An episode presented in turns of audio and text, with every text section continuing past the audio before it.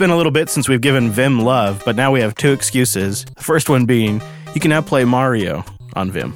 It's a Vim plugin. How about that, right? It's so great. It's it's so great. It's a little rough, but it is definitely no doubt about it. Mario and there's Goombas in there, and you're you're jumping on them, and I mean, why not? Uh, the real it gave us an excuse to talk about Vim today, which this week turned 29 years young. How about that? Almost 30 years of Vim. Happy birthday. And you know what? They're still going strong. The birthday announcement has a lot of good news about where Vim is going, what's happening, including a whole bunch of improvements to testing, reliability, and just nice features. Happy birthday, Vim. We talk a lot about Nano, the world's best editor. You know, I shoot down every time I try to add a story to the doc. Slipped one in today, though. I mean, it is the birthday.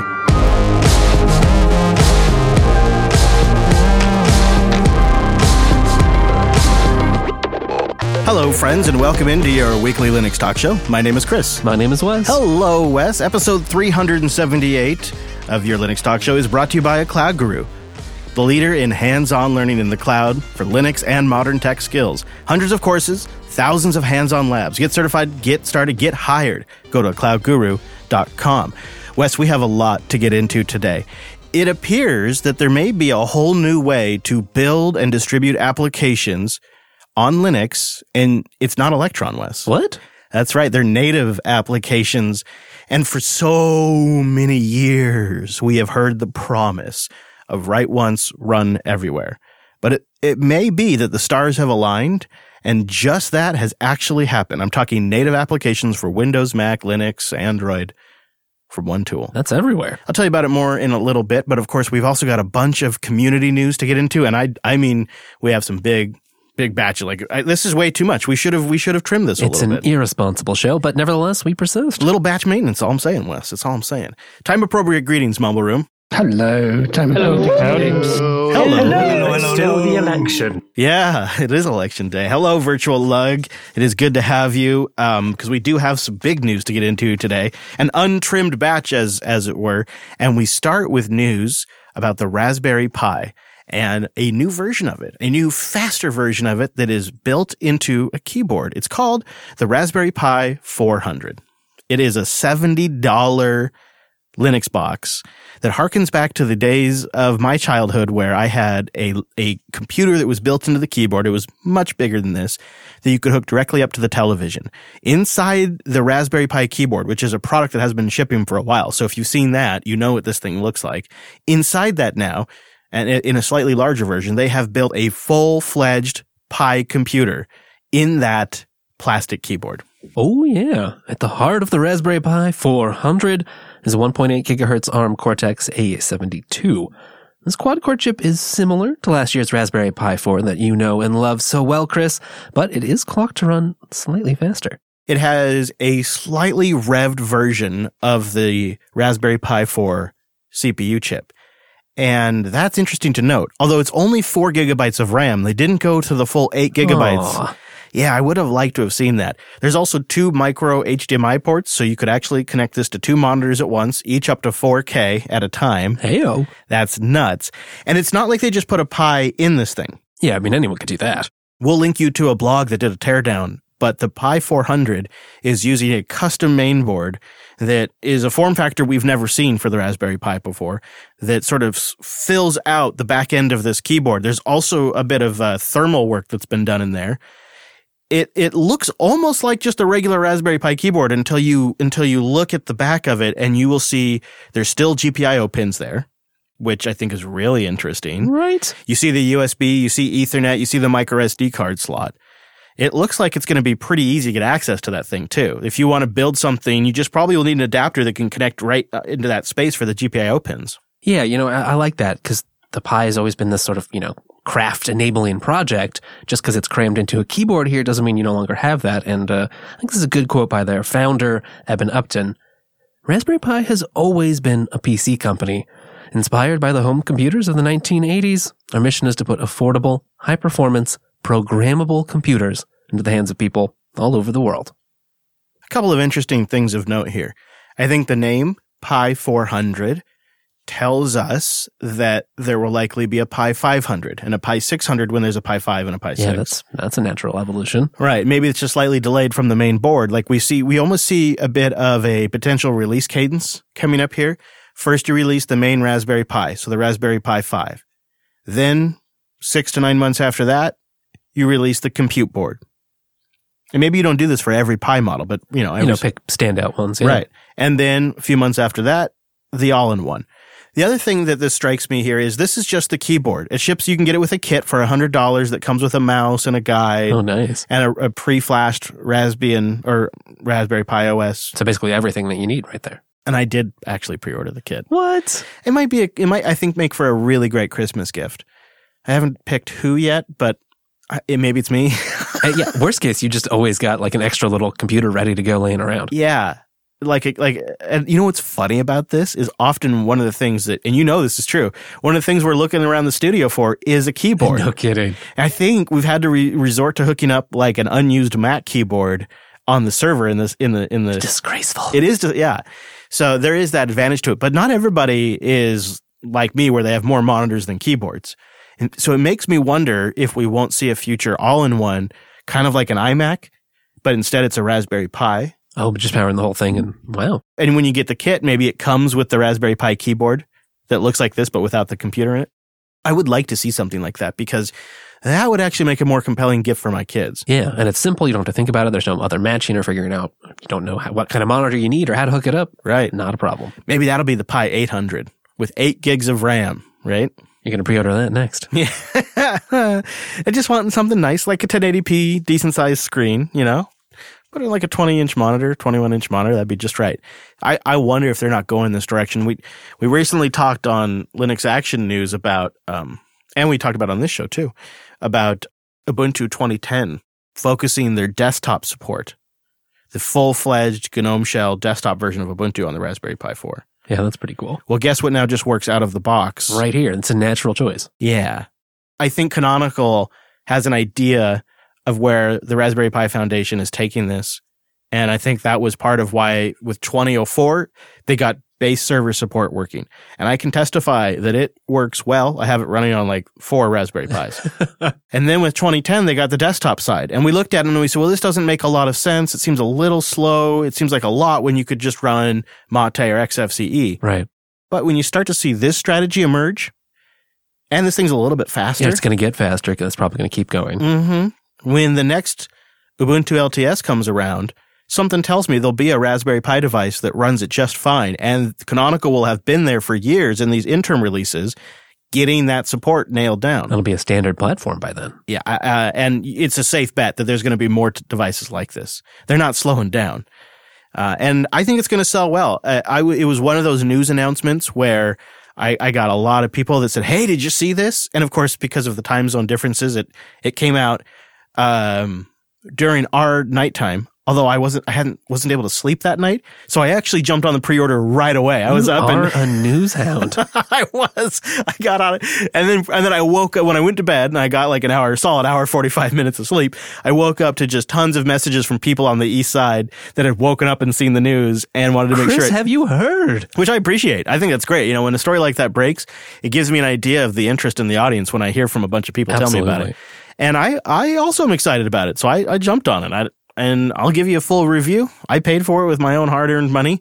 Um, because uh, I don't want to, uh, um, you know, I don't, I don't need a review it. I want to own it, and I want to give you a full review. And so whoever gets it's going to get it with a with the box already being opened once. But that's the price they have to pay, Wes.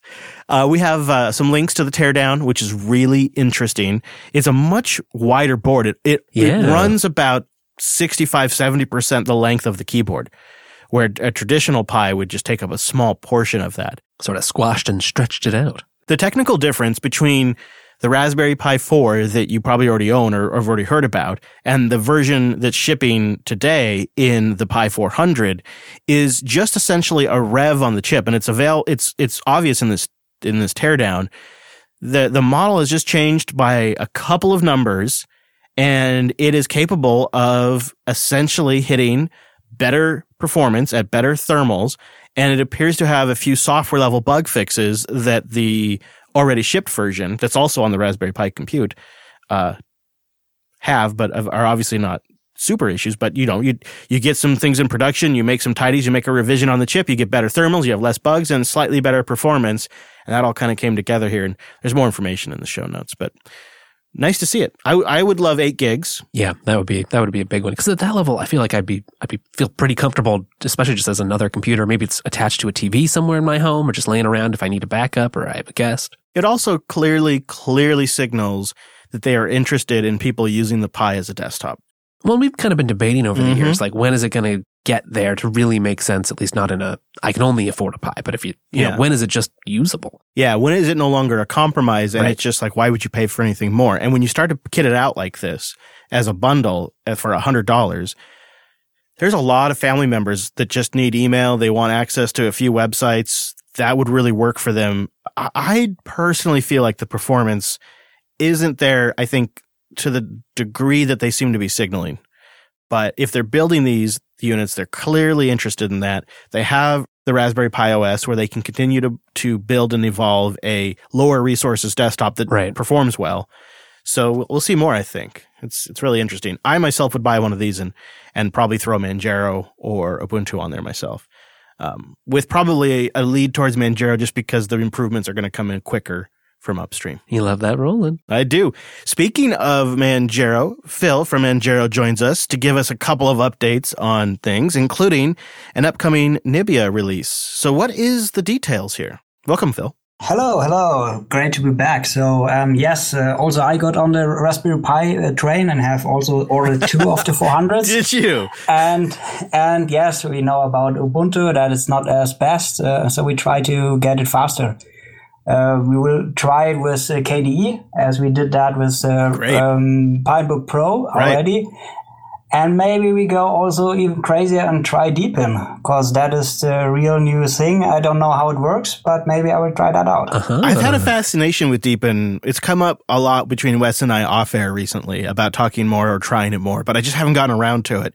But I do like the idea of Plasma too because in my opinion, it scales surprisingly well to a range of hardware. You would think it only works on high end stuff, but surprisingly, they've put a lot of work into making Kwin work pretty efficiently on lower powered hardware. Oh, yeah. I'll keep an eye out for that.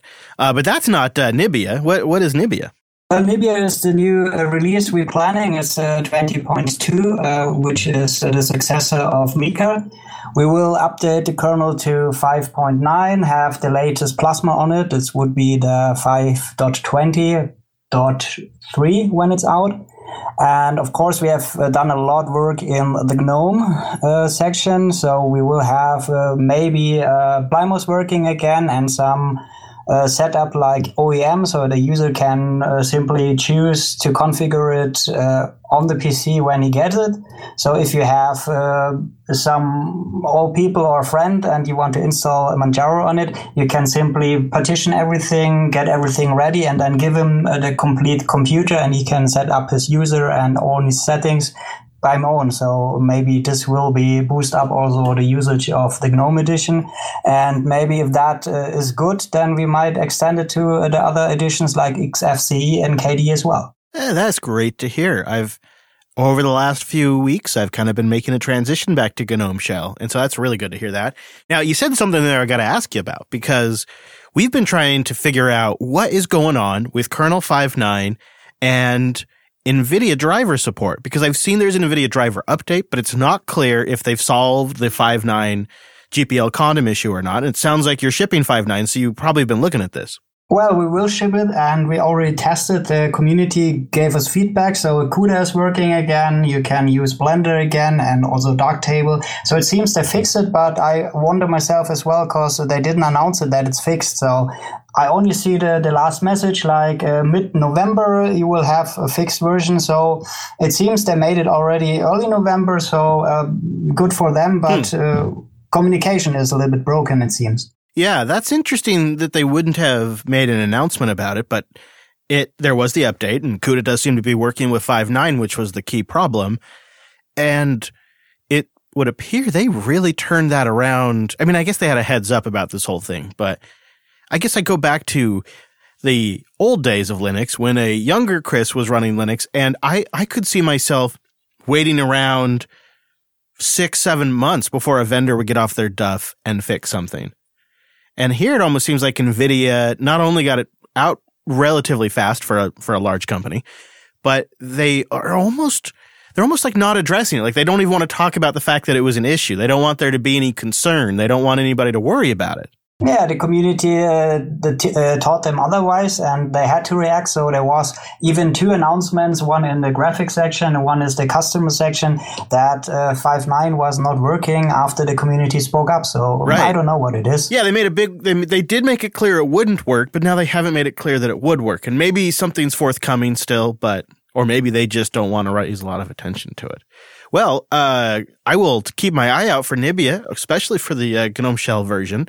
That sounds pretty good. I've also seen people showing pictures of their Manjaro Edition Pine phones arriving. Ooh. Been seeing a lot of that. That's, so it seems like people are getting them already. I even got an, uh, an update from someone. He got a phone, uh, everything branded with Manjaro, and uh, he popped it up and he saw Postmarket OS. So I don't know what's going on there, but oh. I linked him the factory image, so maybe he can test it out and uh, get the proper image on it. But things happen. At least uh, the branding version is out and uh, everything is working. And uh, what I also know is it's now the 1.2.b uh, version, which has also stabilized uh, the, the, screen. So it's a small fix, uh, but it's visible. Very good. Well, congratulations. I think that's, I mean, it's a big deal to actually get those out there. XMN in the chat room says that he got his. I wonder if it had Manjaro on it or Postmarket, but looks like they're getting out there. So if you do get some, put them on, uh, put them up somewhere on Reddit or social media or something, because we'd love to see it. We do. Yeah. Tag us. Let us see it or drop it in the uh, Telegram group, jupiterbroadcasting.com slash Telegram and uh, tag me so I can see it in there. Cause I-, I love it when people get new hardware and I'd love to hear people's impressions of it. Well, Phil, thanks for joining us and congrats on the updates and uh, join us again soon when you got uh, some news. Okay. Sure, sure, we'll do. And uh, it's great to have me as well. I bet. Yeah. Uh, so we have some more kernel news. Uh, this is looking ahead a little bit. Here we're talking about uh, 5.9, which most people don't even have yet, and right. um, 5.10, which is supposed to be a pretty great release. We talked about that recently. And we're going to go one even further out. We're going to talk about 511. And the reason why I want to do this is I want to make the point that there's just a lot of good stuff coming down the pipeline for Linux users some fruit company is going to have an announcement next week. Oh, yes. And um, actually, all kidding aside, I'm sure Apple's going to have some pretty impressive machines to show. But I, I want to remind you that Mac OS is a bit stale as a platform. Yes, you can put lipstick on Big Sur and make it more touch friendly, but the underlying pinnings, they haven't really updated the Unix user land really much ever. They just kind of drag it along to the latest versions that they can consume from the BSD projects. It certainly doesn't feel like it's a priority. No, I mean, um, it really does. It feels like it's funny. It feels second class now, even compared to Windows command line capabilities, right? Because with WSL and the new Windows terminal, when you open up the Mac OS terminal, it's this little white box with yep. bad fonts yep. and a weird shell. And it's just really basic. And there's been no effort. And you really on a Mac to make it work, you need to go get iTerm. And everyone does. You need to install Brew. And I just want to remind everyone that there's still a lot of really good stuff coming up for us Linux users. Not only are our desktop environments getting more kick ass than ever, and I can, I feel like I can say that having watched this for a long time, but the core stuff that's coming in the kernel it's never been better for us desktop users. We are getting taken care of in a way that I honestly didn't expect after years of the cloud being the dominant force for Linux and then Android coming along. I really was worried that at a kernel level, us desktop users would just be the lowest priority. But there are several projects that are landing in 5.9 that are then landing and also landing in 5.10 that I'm really looking forward to. And now we have something in kernel 5.11.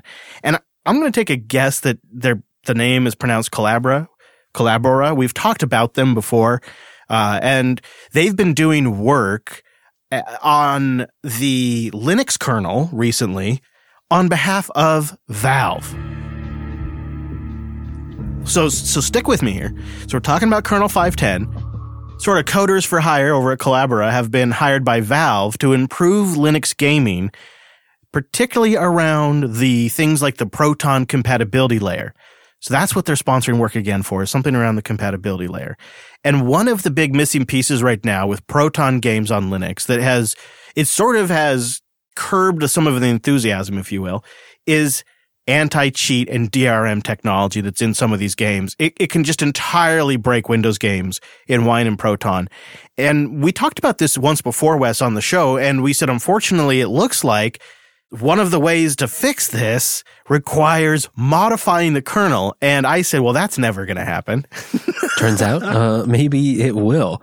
This is some good info uh, from a talk over at the Open Source Summit by Gabriel Krisman Bertazi on the state of Linux gaming. And one of the key points that he made was system call emulation and the adding that functionality because unfortunately it's just often required because these DRM and anti-cheat systems are actually issuing system calls directly from the Windows game code. And that ends up bypassing Wine. Wine doesn't capture those system calls and then the games often crash. Yeah. And there's really nothing we can do about that unless there's something answering those system calls. Yes. So actually, you know, they tried a user space solution at first, which would have been simpler and wouldn't have required changing the kernel.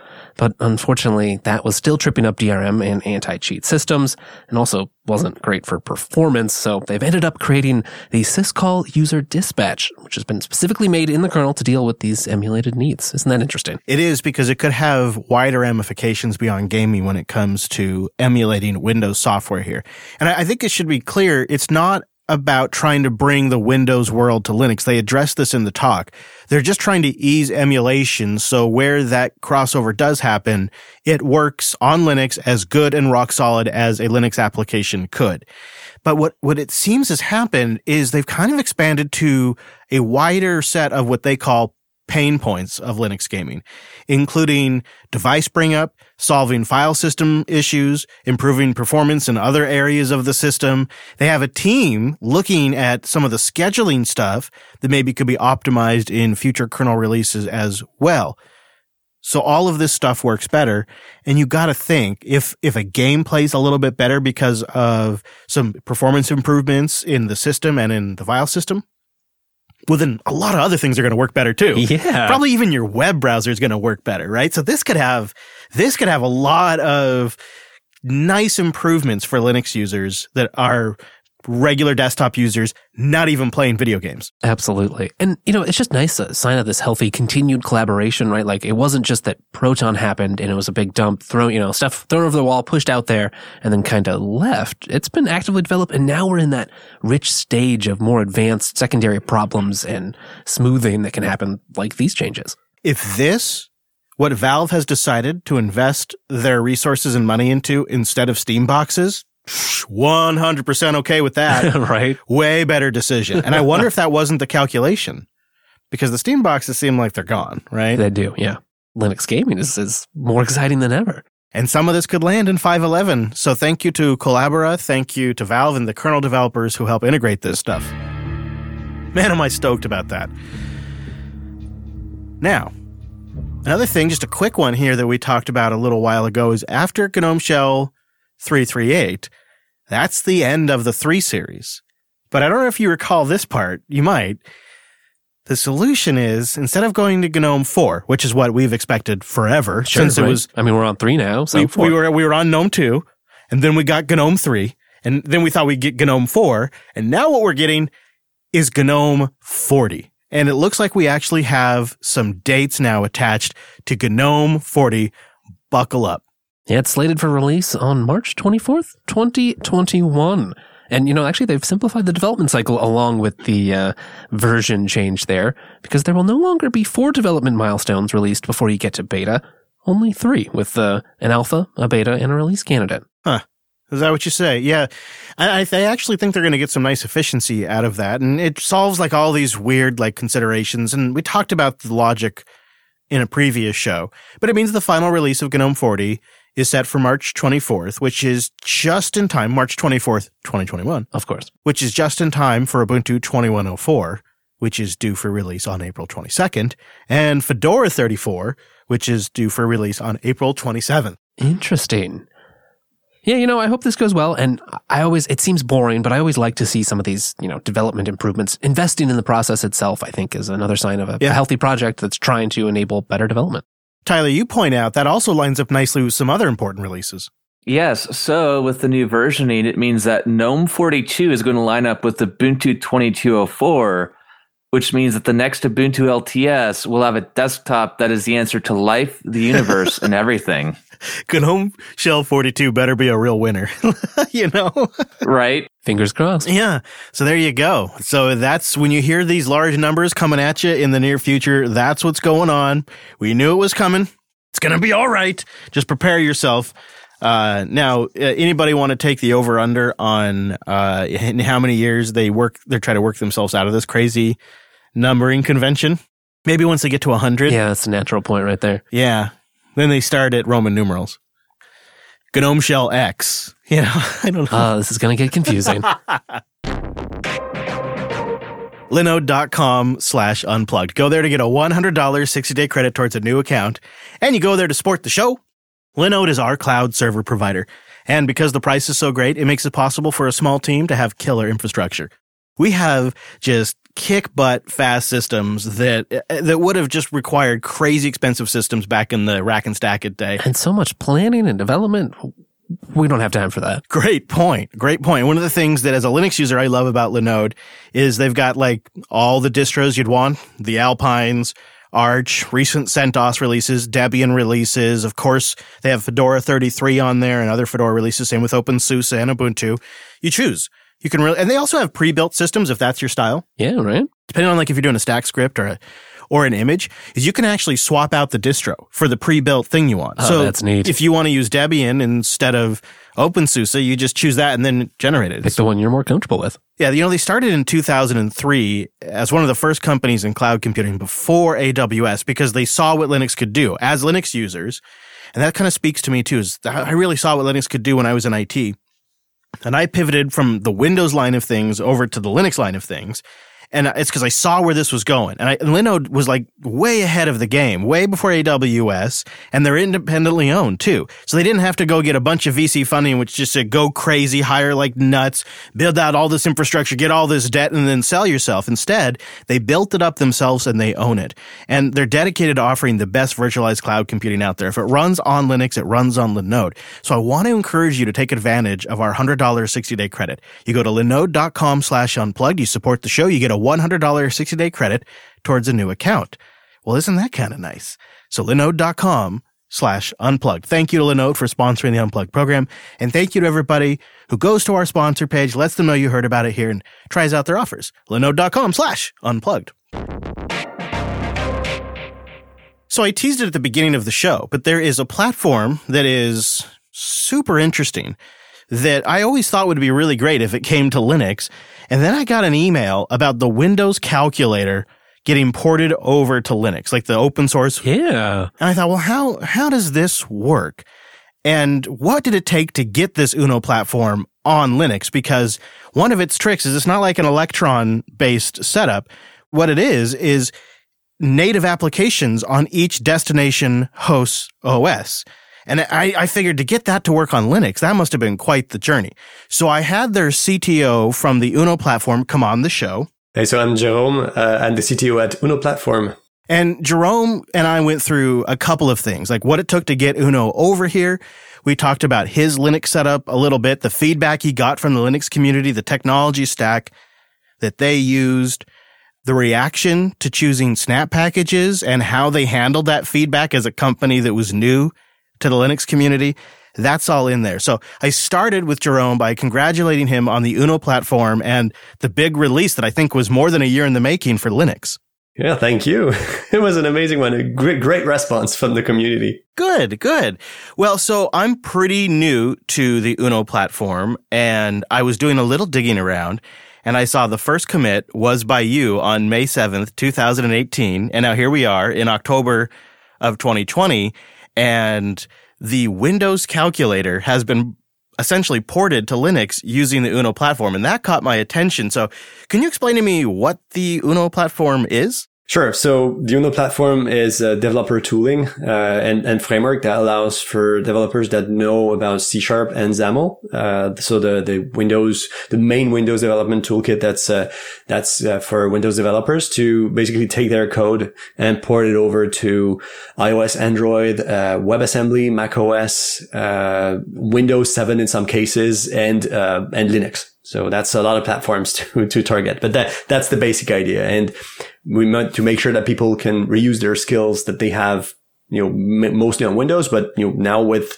the interest of Linux, you know, eh, being able to target one platform and then have it run over to the others uh, without changing much. Well, it seems like there's been uh, a dozen or more promises over the years of a single code base. Yes. But like a lot of times, the the downside seems to be generally it may be one or two things uh, potentially performance but often you sacrifice what i would say like a native ui experience. So mm-hmm. as linux users we'll often kind of get left out in that scenario. Uh, does does the uno platform address that differently?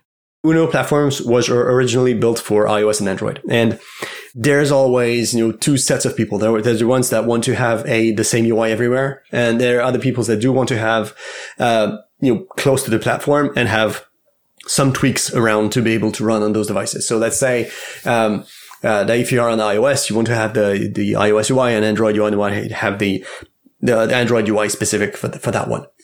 Uh, the problem that is that um, in, in some of the frameworks are, are doing this. Uh, React Native is kind of close to that, for instance, uh, is that you only can do that. And then if you want to do some custom drawing, then it gets difficult. So what we what we did with uh, with the Uno platform, and we took what Microsoft has been doing for a while with uh, with the XAML tooling, and extended it to be able to do what is called um, lookless control. So let's say if you want to create a button, then in your markup or whatever that you're using, then you create your button and then underneath you can style it to use whatever the platform provides or your own style if you want to.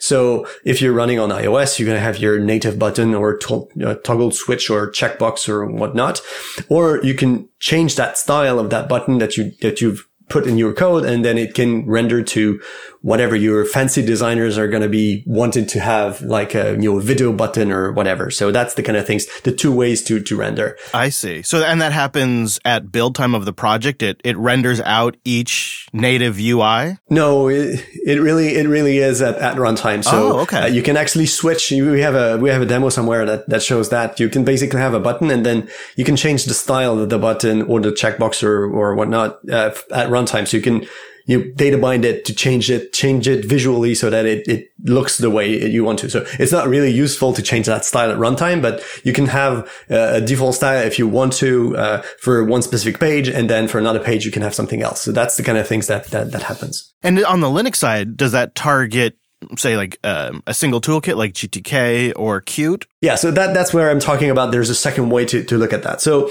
uh, so the first the first way is we're using the, what the native primitives of the platforms are, are able uh, are able to provide us. So let's say uh, the ability to draw uh, a combo box or a rectangle, something like that, but using the platform primitives. So we're instructing iOS or Android to draw a rectangle the way a native Android and iOS application would do, and then uh, when we're going to the other platforms, people are asking us, I want to be able to draw by the pixel.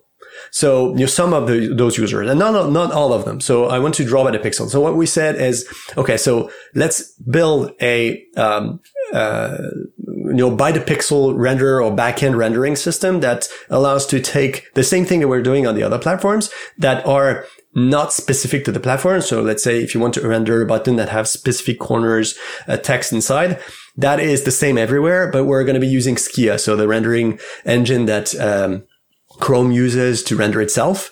We, we, we're using this to, to render the applications on Linux for now. Oh, fascinating. But that doesn't mean that we're going to stay there. You know, it's one of the rendering methods that we're using. So for instance, uh, so, and, and that means for that matters that, that your application uh, for now, let's say the calculator, the Windows calculator that we put it over, that one is really not using any of the, of the, uh, GTK primitives to render a button or text or something like that. It's really drawing a canvas and pixel uh, and pixel one by one. So that, that's what's happening right now. But we have the ability to change that and, and use another thing. So let's say if we were to be having someone that says, well, I really want to have a GTK rendering backend or a Qt rendering backend, or any kind of rendering backend that, that would make sense, then it's possible to do that and actually use those control there. So it's a, it's an effort to do that, and we're not there yet. But uh, the point was to be able to say, well, we're able to run that kind of UI natively-ish, if you will, because we're rendering every pixel, but we're using, it's not an Electron app, for instance. It really is an application running as a GTK shell. We're, we're using, and we're actually using a GTK shell. The, the window itself is, uh, is built uh, upon GTK. Ah, very good. And I think maybe that's uh, one of the key differentiators here, isn't it? Is you can take advantage of, it sounds like Skia, which is part of Chrome, but that doesn't mean we're using Electron here. No, no, no, not at all. Not at all. yeah. That's really fascinating. So I, I, wanted to zoom out a little bit. Uh, this is relatively new for the Uno platform. This is kind of it's and also porting the Windows calculator, which is pretty like that's the current Windows 10 calculator. That's pretty great. It is, and that's a great tech demo. So uh, what were the challenges coming over to Linux? And before you answer that, I'm also curious why now? Why why put the effort into supporting Linux now in October? Of, well, I'm sure you started sooner, but why now? we actually did start sooner. It's actually a, a, a year old of effort. Okay. Uh, we, because we, we had a few, a few technical uh, challenges to make sure that it's not the Linux support itself. It was all about, uh, making sure that the .NET platform was running properly, uh, and on, on Linux. And, uh, many of those things, uh, have been evolving the last year. but most of the tech challenges for us was on Uno itself, you know, to restructure it properly so that it actually supports all the platforms at once. Uh, and, and what happens then is that for us, uh, adding the Skia backend support was akin to uh, modifying the WebAssembly support. So the, the WebAssembly support for, for Uno, uh, shares, I think it is something like close to 90% of the code is the same as the one that is used for, for, for the Skia rendering backend. So it's very, very close. Fascinating. Okay. I think really kind of uh, my last question is uh, what what scope of applications do you see uh, the Uno platform being the the right solution for? What what scale of applications? The first commit that you see publicly on, on the Uno platform, uh, the GitHub, the, the open source uh, repo, uh, is dating from 2018, but it actually, it actually started in 2013. So, so it's been a while that we've been developing this.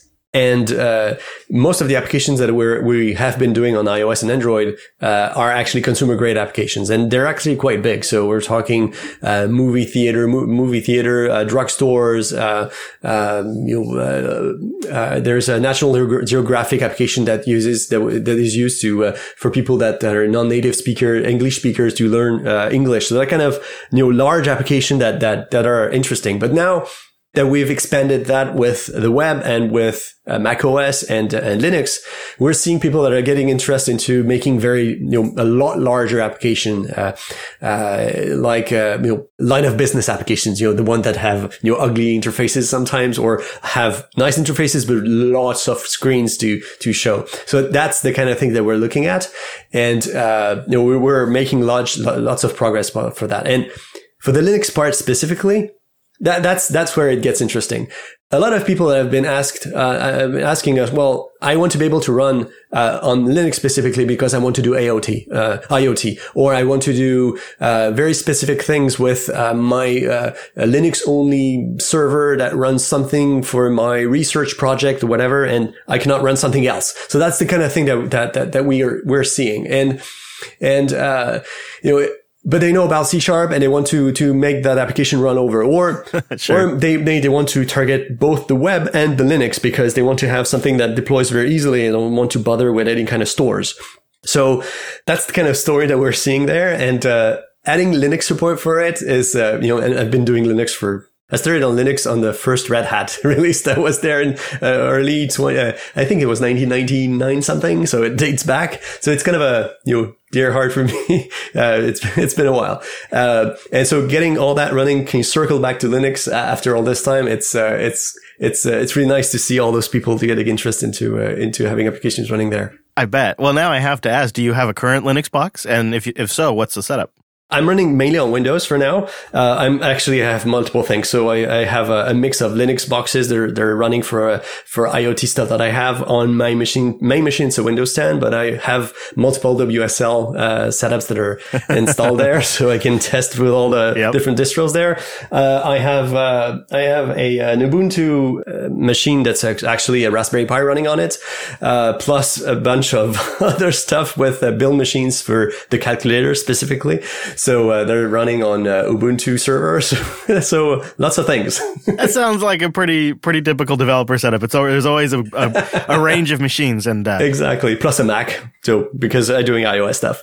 sure, it's interesting to hear WSL getting a workout. I think kind of how Microsoft intended it to be used. Uh, so that's fascinating. Yes, yes, and and you know it, with with regards to developers, it's it's all about you know expanding your horizons and I see, I see macOS users, you know, they want to go and, and use Windows. They don't, they don't, they want, they don't want to be left out with their own tooling that they, that were Unix like, Unix like. So they, they're, they're doing, they're using WSL for that. There are other users that, you know, just plain Windows users, but they have, you know, fancy tooling that comes from, uh, from Linux and they can use it that way without uh, without having to install a, or maintain a Linux box because maybe that's not their main main way to develop that or you know, plain just Linux users that say, well, I have a, a, Windows, a Windows box and I want to do anything with it, just gaming, but you know, I like my tooling, so I can use that there. So that's the kind of things.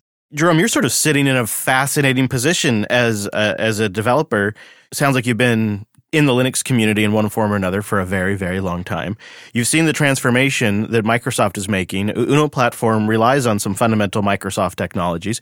Also, uh, I think you guys have a relationship to some degree with Canonical. This is mm-hmm. being distributed as a Snap package. Yes. This is um, almost almost a, a, a unicorn position in a sense, but I think one that's going to become a lot more common. So I don't know, maybe you're not the first to this little this quadfecta that we have here, but it seems like this is maybe the new reality. And from where you're sitting as a longtime Linux user, I'm curious on your thoughts of where we're at right now with all this. To be very honest, I uh, the last the last couple of years, uh, let's say three to four years, I didn't follow all the details about the packaging the packaging stories. And uh, I discovered that there's quite a few new ones, uh, and and I use Snap in in, a, in, one way or another. And you know, I, I stayed on a RPM and APT for a very long time, so that that was my my way of deploying applications without any store. And there's always multiple ways to do things in Linux. there's always, and and but uh, what surprised me is the the community's response to Snap specifically, and um, the fact that it's not so there, there's there's the technology itself, but there's the fact that it's also uh, all about having something with uh, kind of a centralized way of doing things. It's not about canonical or anything like that. It's just I want to be able to install my things by myself you know, I don't want to someone to to spy on me or maybe tentatively spy on me because that's not the case for the calculator. But you know, let's say, and uh, uh, so that's that's the kind of things that it's all about choice. And you know, seeing that, I said, well, I'm going to try to do a uh, an app image of, uh, of of the calculator. So there's an app image of the calculator now. You're saying you got a lot of feedback. I take it. I did. I did have a lot of feedback, and and oh. Uh, I, I I read all of it. You know, kind of skim through because there's you know snarky comments and you know so skimming. Sure, but sure. anyways, it, the the uh, the interesting part is that knowing about the the preferences about of people and and what's available, I, I see Snap as a being a very easy com, uh, you know commodity way of installing things.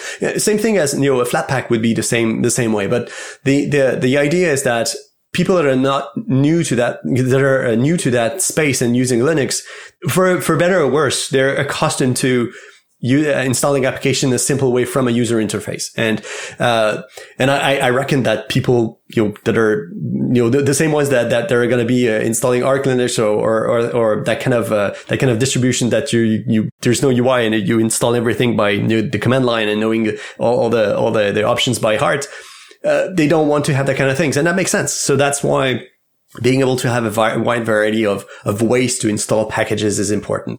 Would you say that uh, the use of snaps is more controversial than, say, the use of of mono or, anything into that regard from the Microsoft side? It seems like it was pretty strong feedback, and maybe I also wonder if if it wasn't for your longtime Linux experience that helped you convert that into actionable items versus like, oh gosh, we've upset everybody. No, no, no, I, not at all, not at all. And I mean, to, to be to be honest on that part, because we've been introducing uh, the Microsoft side of it, you know for in, in many ways. So let's say people have been, so I'm, I'm going to show you the, the, the, the, wide range of responses that we got. The, on the iOS community, oh, this is C sharp, oh, this is not a native application, and where it actually is, but it looks different. It's not the same, or, you know, uh, it's not uh, Objective C code, so I'm not going to use it. So that's the iOS part. On Android, they say, "Oh, that's not the kind of application that I want," and it's it's having you know, people are developing things because they want to go faster. They say, "Oh, the the UI looks like iOS. I don't want it." So that's the kind of response that we can also get from that one. Then on the WebAssembly side, we say, "Oh, WebAssembly, oh, that's that's not good." I mean,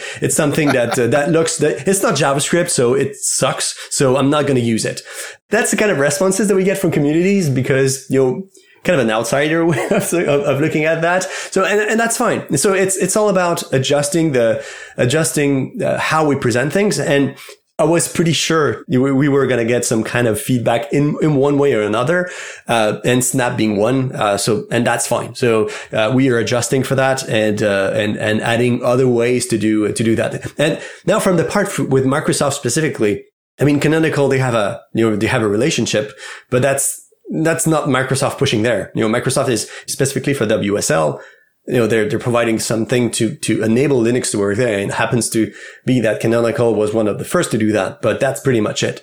Uh, now for, for the, for the calculator part, I mean, there's no Microsoft at all.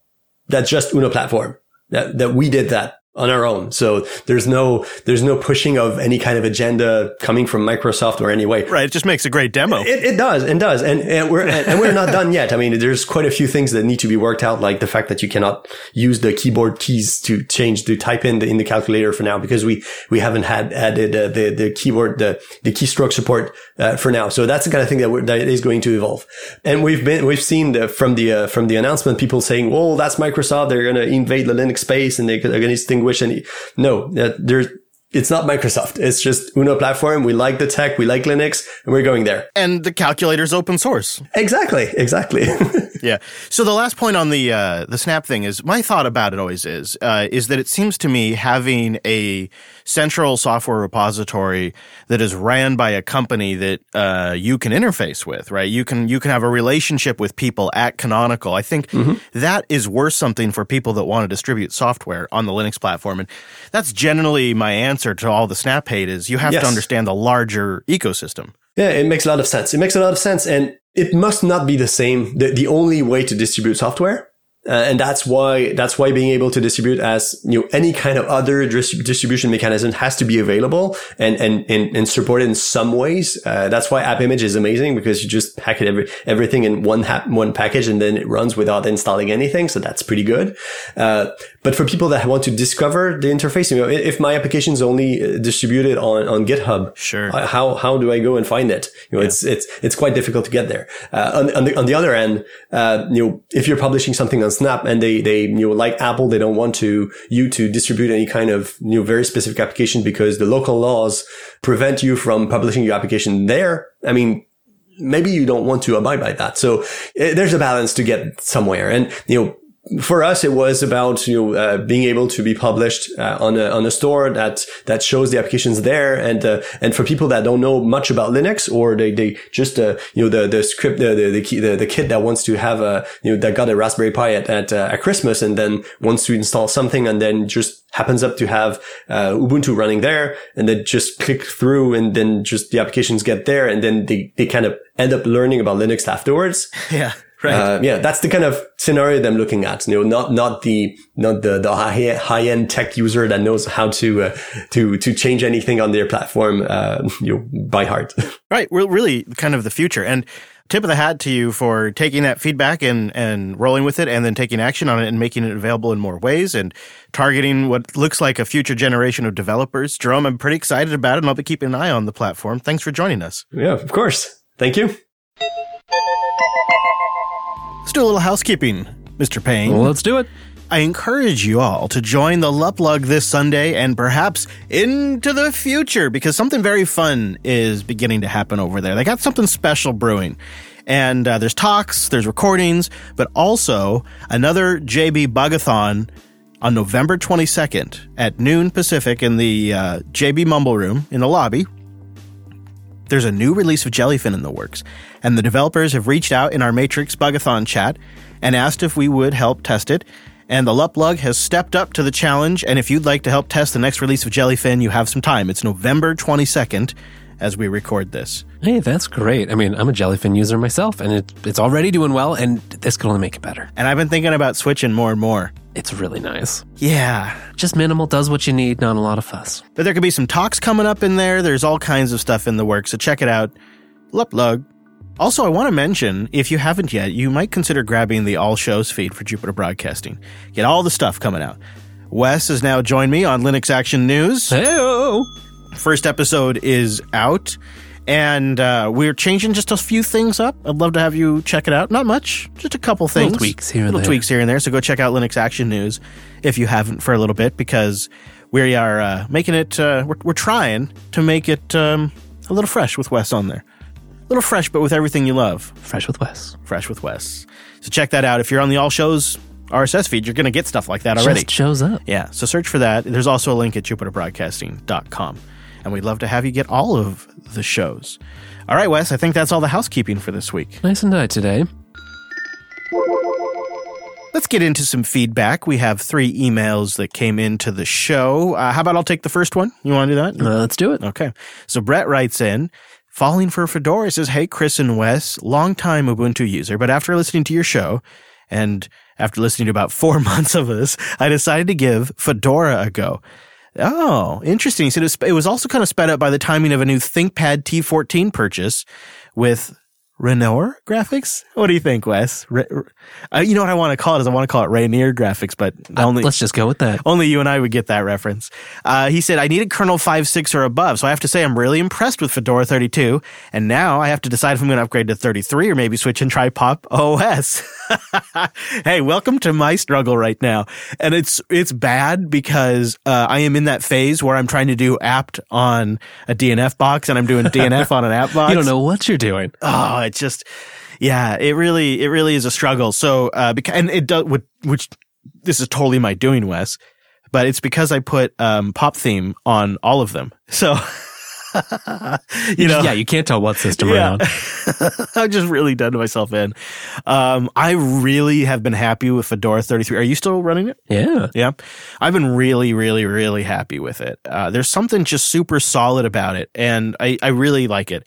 But, um, I also, I also really have been happy with Pop. So it, you, you just gotta, you just gotta try them both out and see what works for you. Too many good choices. That's a nice problem. Yeah. He's also gonna give Linode a try. Hey, that's great. Just signed up with our link. Yeah, I'm gonna put Nextcloud on there. Um, he says, thanks from New Zealand. That is pretty great. Thanks, Brett, for giving us an update. Good luck on picking your distribution. The nice thing is, is you just have too many good options now. Yeah, right. And Fedora is definitely one of them. All right, you want to take uh, Adrian's? Adrian writes in, Hello there, Chris and Wes. I've been a casual Linux user since 2005, but I've always used a Debian or Ubuntu based distro. Become familiar with apt and was really not feeling up to learning a new package manager. Uh, okay, maybe that's a bad excuse. I, I know. but lately, Ubuntu has been acting oddly on my current laptop with Firefox performance, blank screen after resuming from hibernation, other weird display problems. So I finally decided to give Fedora a spin last week, and I have not had any of the issues since. Huh. Displays are performing as expected. Suspend works great. And like you, I find the default setup fairly sparse, but also I like that I can slowly make the customizations that I want as I want them and maybe figure out what, if any, extensions are causing me problems. I mean, that is it right there, right? Is it's with Fedora, it's I kind of build it up to the desktop environment I want. And with, and to, to a degree with Ubuntu stock, I kind of build it down a little bit, but I actually really like their default. So I, I almost feel like I need to channel my inner Popey here and say, you know, hang on, we need to be fair. Uh, all distros will exhibit problems after you've used them for a while. That's true. Fedora is not immune from this particular Right. When problem. you install a new setup, well, you, you get Yeah. a new setup. Uh, but I also, I also totally appreciate, you know, when you're of the opinion, like, I'd like to jump to something else, start fresh and just see what it's like. And there's absolutely nothing wrong with that. That's one of the great things we can do in Linux. And I think you're going to really enjoy it. So give it a spin, see what you think and, uh, and uh, maybe report back after a little bit of usage, Adrian. I'd be curious to know how it goes. Absolutely. Interesting theme there. Yeah, and not planned. Stefan writes in, I know this is a question often asked and hard to answer. I've been a Linux user since the mid 90s with Slackware. I tried most of the distros at one time or another, and currently I'm running a Gentoo system. Oh, wow. Thing is, I'm kind of tired of having to compile everything. An honest Gentoo user. yes, I know. That's how I felt too. I'm kind of tired of having to compile everything for little gain in speed. I switched to Gentoo from Manjaro, which was great, but wasn't a fan of the rolling updates. So I'd use Ubuntu, but I don't want to go back to a Debian style system. I use my system to play Steam and good old, or sorry, GOG games, some minor Python development, and every once in a while some C and C++. Also, I use a lot of ham radio. So I've got some power to spare on this machine, and I've used that to dedicate that to Jellyfin or Plex. I'm still deciding. I'm looking at the new and shiny, and I'm thinking maybe I should go with OpenSUSE or Elementary these days. I'm kind of a fan of KDE 5 Plasma. Are there any other distros you would suggest? Thanks for the help. Been a listener for many years on and off. Glad you're still around. Keep up the good work. Well, I'm glad you're still around too, Stefan. I kind of feel like he should. I don't normally say this. Uh oh. Going rogue. I think he should go OpenSUSE Plasma. You didn't Wow. think I, you, no, d- I was just going to say uh, you should try Fedora 33 since everyone else is loving it. yeah, they, but okay, keep is- going. well, there is a plasma spin of Fedora 33. Indeed. So that is definitely worth mentioning. You could totally give that a go, Stefan. Consider that. But, you know, he said in here that he's used Linux and Slackware. And Put in his time. if you go over to OpenSUSE as a former Slackware user, you will, I think, notice some lineage there. I think there'll be some comfort there.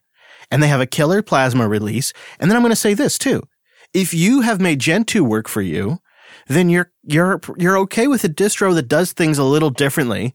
And OpenSUSE it does things a little differently, but once you've used it for six months, you wrap your head around it Yeah. and I think Stefan would be up for a challenge like that. And and it really hits that sweet spot of you can get one that's semi-rolling or you can get one that has stable releases and you can pick and choose.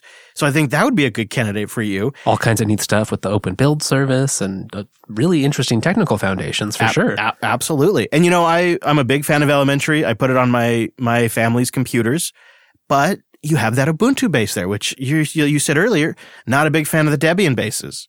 So I think your options are to seriously consider OpenSUSE with Plasma, or maybe give the old uh, Fedora Plasma spin a try, just for for fun. Um, I will talk about you know that you mentioned Steam and GOG, uh, and I don't have a I don't have extensive OpenSUSE uh, experience here, but I will say it has never been easier to get gaming going on Fedora. There is a Flatpak that has a ton of the stuff you need for Steam. You can, with one click, add the NVIDIA driver repo now if you need in Software Center, and you have the latest and greatest NVIDIA driver. You get a very fresh and current kernel, which I know is also something you're interested in. So consider all of that, all those options. I don't know if the story is quite the same on OpenSUSE when it comes to gaming. Uh, Python development, you're going to be fine. Ham radio wise, you're going to be fine. Jellyfin or Plex, you're, you're going to be fine either way. Maybe give Jellyfin a go though. And if Jellyfin doesn't work for you, then consider Plex. It's a good way to do it. If you're doing mostly just LAN streaming too, you, you probably don't need to worry about, uh, They about also uh, they they play decently together too. I have two going, and I point them at the same you know the same backing media storage on the file system, and that works great. Yeah, no, a Wes Payne uh, media pro tip right there. I want to thank our Unplugged Core contributors. You can become a member at unpluggedcore.com. Become a core contributor to this show, and you keep the show independent for as long as this show is on the air. But you also help reduce the ad load needed to make the show profitable. And we can be picky about who comes on, which is massive from a content creator standpoint. But you also get a couple of perks as a thank you. You get access to two feeds. You can I would probably just grab one of them. One is the limited ad version of the show. Same full production with all of Joe's work gone into the mix and the edit. There's just limited ads in that one. Or a second live feed, which is like the exact opposite. All our screw ups, the stuff that we would maybe have cut from the show for time, uh, before the mix, uh, everything, full pre and post shows that happen well, well before we hit record in the main recorder. All of that is in a feed that's available to our members as well. And we also, and I don't normally say this, I should be though, because we work our butt off on this one. We try to get that that uh, full live feed out as soon as we can after the show. I mean, there's just limits in how fast you can encode and upload large files, and you know, takes us a little bit to get the description written up. But you know, usually within a half hour of us going off air, within that window of time, maybe maybe an hour, the live full version is available. So if you like to get it as fresh as possible right after the show with no delay for editing and publishing, Or maybe you usually like to show up live, but you you missed it. Yeah. perfect. that's why we've made that feed available because we're always talking about the live show in the main show. I mean, we're here live. Yeah, so we wanted to make that available to our core contributors as well. Unpluggedcore.com. Now, a, a pick this week, I told you about this one earlier, but I don't know if you had a chance to try it, Wes, because I just told you about it like two days ago. Uh, it's called Newsflash, And you'll you'll have to forgive the cliche term, but it is applicable. It is a quote modern end quote feed reader designed for the GNOME desktop. It looks pretty nice. You know, I installed it this morning and I just opened it up right now. Yeah. Okay, so can you tell me a little bit more? So it says it's supposed to integrate with an existing feed reader service. What all can this actually do? So this is the probably most important feature for me in a in a desktop RSS feed reader. I consume tons and tons of feeds for the different shows, tons and tons of feeds. And I was way back in the day, I was a fresh RSS and a tiny, tiny RSS guy. And I even was a Google, Google Reader. Remember Google Reader guy? Oh, Yeah, I was one of those yes. guys. And uh, I needed something more robust. And Feedly has actually added a lot of compelling features, including a bot that helps me sort news for various shows and whatnot. And they have a training algorithm where I can train it for the type of stories that I like Figures to see. out what you like. Yeah, and I and I can view in raw mode and filtered mode and all that kind of stuff that I I just for the amount of news that is consumed for this show, Linux Action News and Unfilter, it you needed a, I needed a tool for it. And so I ended up using Feedly, but I never was really happy with Feedly being a web app. I would like to have a desktop native application, something I can sort of just leave open and flip over to when I have a couple of minutes. Something that maybe takes advantage of my dark mode properly, integrates in with my GTK theme. And, and that's where Newsflash came in. As I hooked it up, there's several options. Feedly is one of many options that you can connect it to for syncing, including some self-hosted solutions. I hooked it up to my Feedly account. It pulled down all of my feeds and it has a functionality that I just, I really love.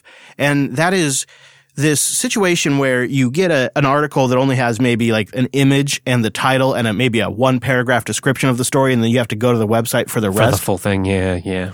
Well, man, I'm trying to I'm trying to tear through stuff and, and read stuff and get an idea if the story is good enough. And I need more than just the headline if I'm going to make that call.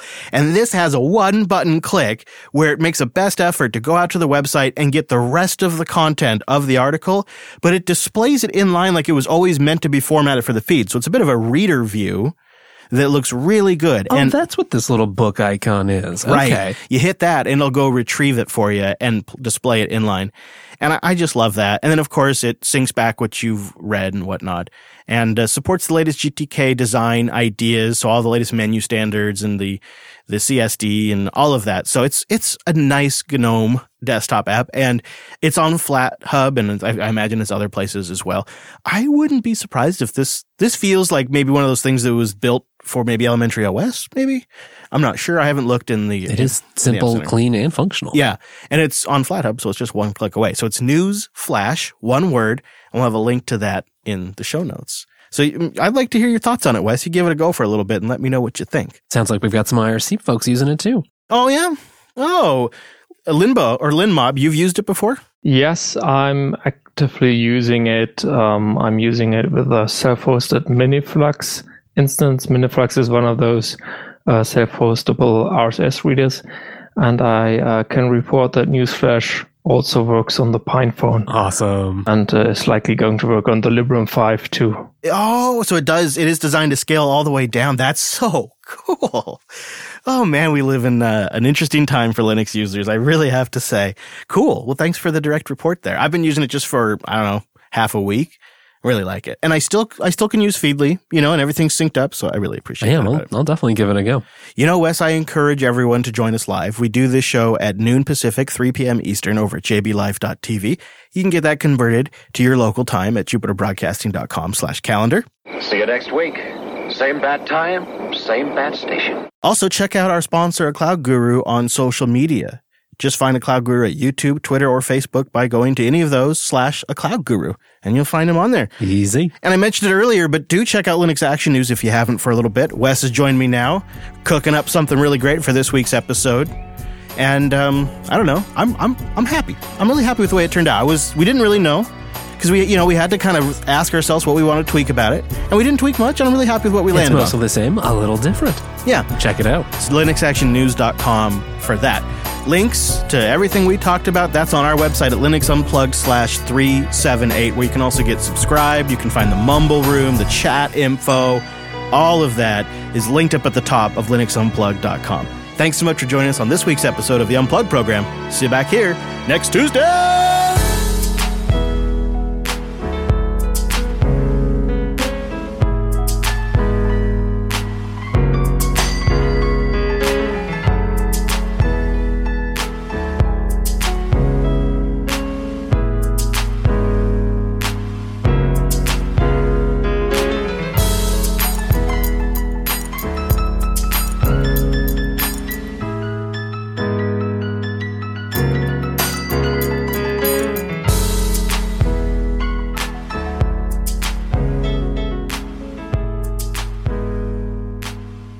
Speaking of the virtual lug, I wanted to pick Minimec's brain because last week you mentioned to me that you were going to try recording the LUP lug. Uh, did you give it a go? How did it turn out? So, uh, Chris, honestly, I think we are really up into something here. So, we had our first recorded LUP session. What we technically do, in fact, in Mumble is we create just a recording room and then go in there and anyone who wants to record records it. So we have multiple copies of the recording. And then someone prepares a topic. In that case, it was me. We talked about shortcuts, mouse buttons, and mouse gestures. And then we had like a discussion for about 45 minutes. And then uh, it was really, really, really, really cool. And now we were so happy about the result that we decided that we want to do that like once a month. And during our meet, weekly meetings, we can discuss a topic. And the one who proposed a topic that is accepted by the others can prepare a talk and can also be host of the topic in then that recorded Mumble session. So like we can earn ourselves a little podcast experience after listening to the master, now we can try ourselves, you see. now, we also have like people like Computer Kid that offered uh, his help for editing. And the last question would be how we publish all these recordings. Oh. Well, we can talk about that afterwards yeah. because, well, we have recordings, so we could do something like a monthly RSS feed and publish our recordings. Yeah, uh, totally. Isn't that a great possibility for the JB community just to give you also some some feedback to participate and and yeah, do some stuff. I we are really up into something here. I'm really happy. That's really exciting. I would, yeah, let's definitely talk more about like an RSS feed. And you know, something I've always fantasized about is uh is revamping the JB Live FM stream to have more community content Ooh, on it yeah. and more current content when we're not actually live, but programming to some degree. But I, that's always like a, like when I have time for 20% project kind of thing. That's when I want to do that. But we could definitely set up an RSS feed a lot sooner than that.